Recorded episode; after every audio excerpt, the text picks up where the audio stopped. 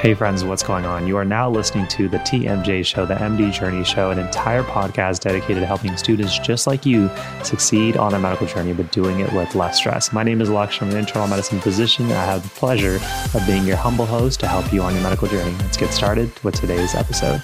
So, I've been a fully independent doctor for the past two months. Here are the biggest lessons and surprises that I've taken away. In this episode, we're going to talk about tons of things, including schedule, money, comfort, and of course, happiness. Hey, friends, if you're new to the channel, my name is Lakshan, an internal medicine physician, and here on the MD Journey, we make content to help people on their medical journey like you succeed and doing it with less stress. Today, I really wanted to just break down the biggest takeaways that I've had after spending my first two months as an attending internal medicine physician as a hospitalist. I made an episode on breaking down exactly what a hospitalist is, the pros and cons, and also the unique schedule. So if you guys are interested, it's been very popular across the channels. I'll link it down below. But for today's episode, I'm going to break down my experience as a brand new doctor in four categories. One is just going to be comfort level in general. Number two is going to be my schedule. Number three is going to be money and the things that come with it. And then finally, number four is going to be happiness and overall fulfillment. So let's start with comfort. As a brand new baby doctor, I knew that going in, there was a good chance that I could just feel like I was trying to just not drown in the amount of things that I just didn't know what to do for my patients. The first thing that I learned is that I am much more comfortable than I thought I'd be. Just like in medical school and residency, where you have kind of a three to six month new period where you're just trying to figure out the ropes and you just don't know what you're doing, I thought I would have the same as an attending. And after two months, I can confidently say that I know what I'm doing. And even though I'm a young doctor, that does not mean I'm an inexperienced doctor.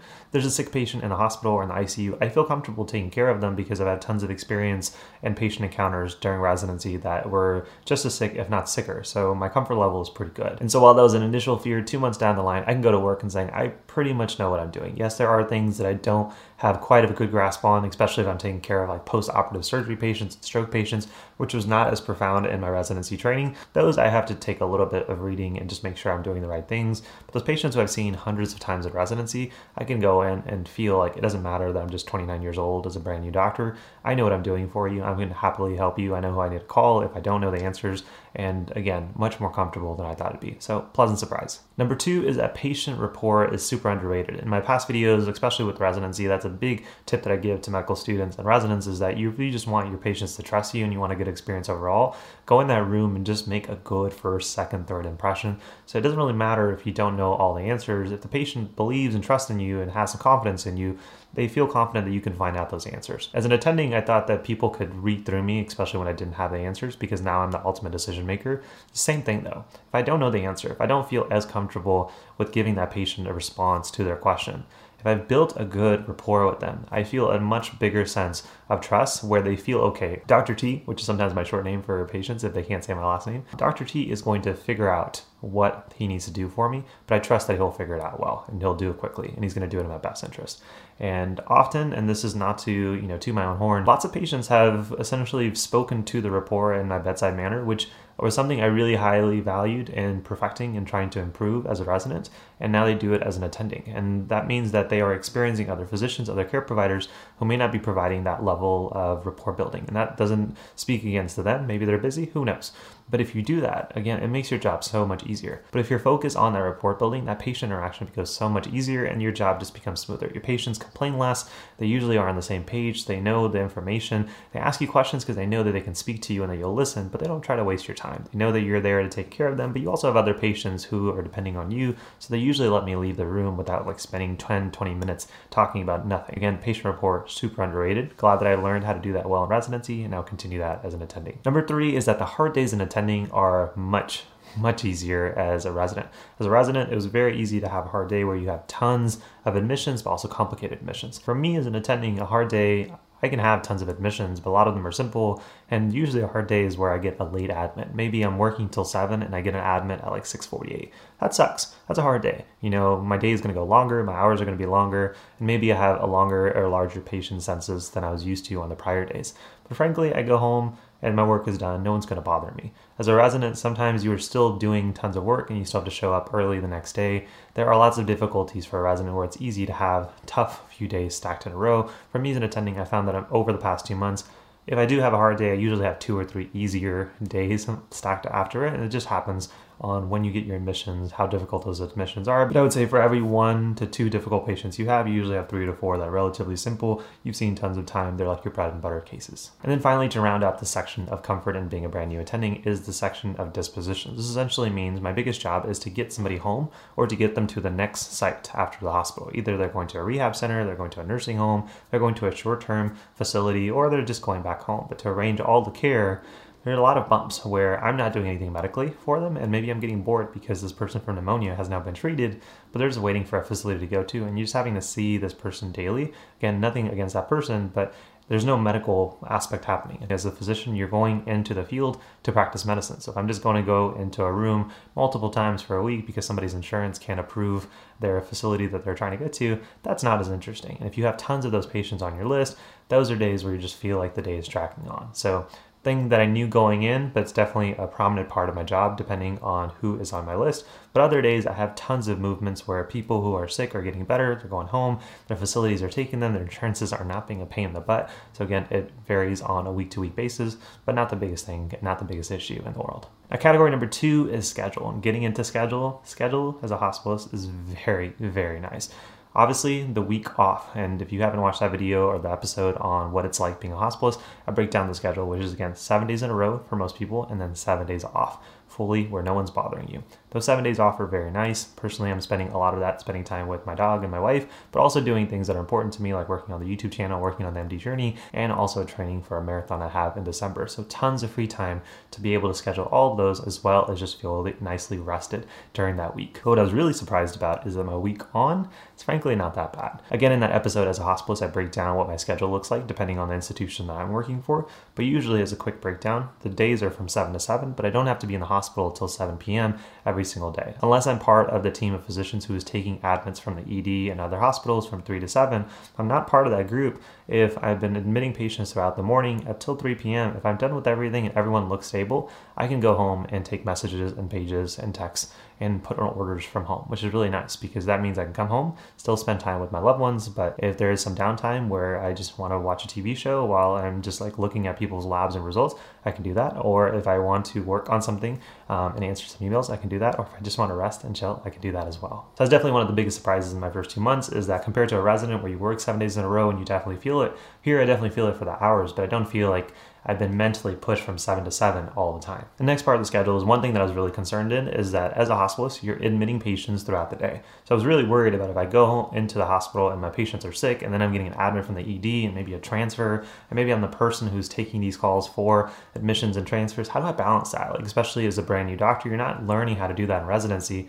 where you're trying to manage old and new patients and trying to figure all that out it's not as bad as I thought it was going to be. But frankly speaking, majority of the time when I do get an admit, they're not very complicated. I don't have to worry about going into the hospital and feeling like I'm going to get tons and tons of complicated patients back to back to back. Often, again, you get one complicated patient, maybe a few pretty easy ones. And again, there's a flow where if I get an admit and then you're next in the list, you and the next group of doctors are going to, going to go in a round robin style. So I know that there's going to be at least a time delay between the admission I just got now and the next one. So if a patient's really sick, obviously I'm going to make sure that I take care of them first.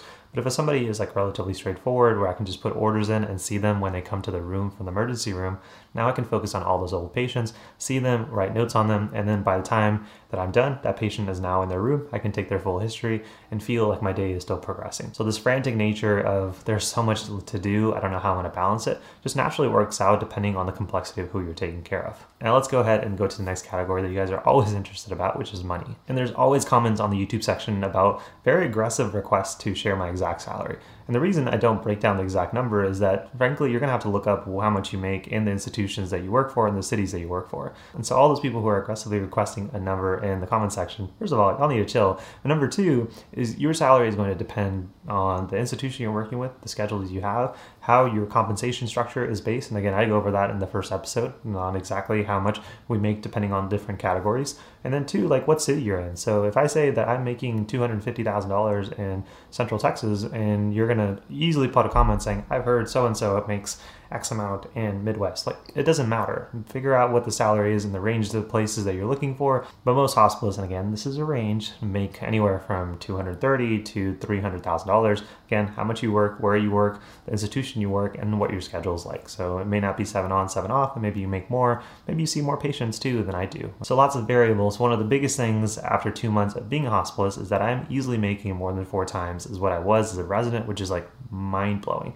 Main reason is that one, never seen that much money in my life, but two, as a resident, my wife and I were very good at budgeting appropriately and still being able to live within our means without feeling like we were really tight on the budget. So for those of you guys that follow the channel for a while, you know that even when my wife was working and she had her own salary plus side gigs that she was doing, we only lived on my resident salary just to be safe. That way, if we made more or less, we could always use this money for investments and just spending it on us, but that resident salary was definitely fixed. Now, as attending, although my salary has gone up, we haven't really changed our cost of living very much. Now we are renting a house, so it's about an extra thousand dollars per month, but more or less the rest of our food budgets, our monthly budgets, our insurances are about the same. I would say the electric bill for the house is a little bit more, so all in all, we're probably spending about twelve to fifteen thousand dollars more than we were when I was a resident while having four times of a higher salary. And so, biggest takeaway financially is while we're making more, it's really nice to see the bank account, the investment accounts, and the opportunities to put money to other places to help it grow for your future goals really happen now. Where resident, you're just kind of hoping that you can have a few hundred dollars at the end of the month to put into something meaningful. And as a second category of money, the nice part about having a nice schedule where I can work seven days off is I can now work on more side projects, obviously, like the MD Journey, but also kind of have my ideas and my visions of what future investments, what future directions do I want to take myself for my family as well as the business. So having that extra time can definitely help in a future monetary aspect. Maybe I'm not necessarily making more money in those weeks off, but that extra time and extra week off can be used to work on skills and future projects that may bear fruit in the future. And then finally, we have to talk about the section of happiness, which is doing this. Is this something that I could see myself being happy with? And the biggest thing that I realized is I feel like I can go to work and have an occupation I enjoy because, again, the things that I really care for are the patient interactions, working with other staff members, being both colleagues, social workers, physical therapists, people that now get to know you and respect you because you're not just a resident that they get to kind of like stomp their feet on. You're the attending who helps make their decisions. And then, from my perspective, saying, you know, I don't want to be like the bossy person um, that is commanding things. I want to work as a team, and people are definitely receptive to that. So it's very easy to go to work. I have a job I enjoy.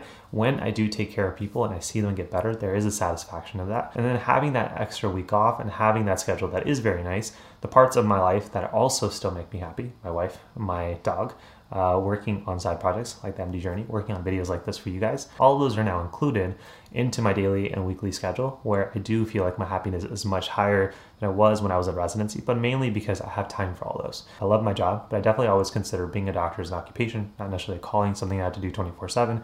It comes with the balance of including all those other things that I really value in my life. And right now, two months in, I can say that all of those are checked off. So if you still haven't seen that full breakdown of what a hospitalist is, what my schedule like, what the pros and cons are, make sure you definitely watch that episode and video down below. I'll link it. And if you're listening to this saying, I would one day want to be in your shoes, but also be happy and fulfilled on my journey, make sure you check out all the free resources that we have down below. Something you probably will enjoy is the Med School Success Handbook. It's 30 plus tips that I've included on everything that I wish somebody would have just told me on my first day of medical school. And whatever part of your medical journey you're on, ideally those tips help you. So studying, time management, and so much more included in there for absolutely free. So if you guys are interested, link that down below and you you can see all of our other programs that we work with here at the MD Journey and the MedIgnite programs. Those will all link down below. Now, if you made it to the end and you've enjoyed the content, all I ask is hit that like button, show your support, hit that subscribe button, notification bell if you haven't done so already. If you're listening to this as a podcast, then hit that like or follow or subscribe on the platform that you're listening to, as well as leaving an honest review on that specific platform. And if you enjoy this episode, then you'll enjoy this episode right here on that full breakdown of being a hospitalist, as well as this episode right here on my favorite strategy on change the game for me on my medical journey. Hopefully helps you too. But always, my friends, thanks for being a part of my journey. Hopefully, I was a little help to you guys on yours. I'll see you guys in the next one. Peace. Hey, friends, hopefully you guys enjoyed today's episode. If you did enjoy it, I want to make sure you don't miss out on future episodes and definitely consider hitting that like and subscribe button on your favorite podcast listening platform. And if you want a little bit of extra bounty points, we'd love it if you leave an honest review on iTunes to help the channel and the mission of the MD Journey grow. And also, by the way, if you're interested in getting that unfair advantage in medical school and avoiding the most common mistakes that myself and other medical students have made, definitely check out our most popular programs we have for you here at the MD Journey, including the Med School Domination Bundle, as well as our personalized one on one coaching programs, which will be linked down below. But as always, friends, thank you for joining me on my journey. Hopefully, that was a little help to you guys on yours.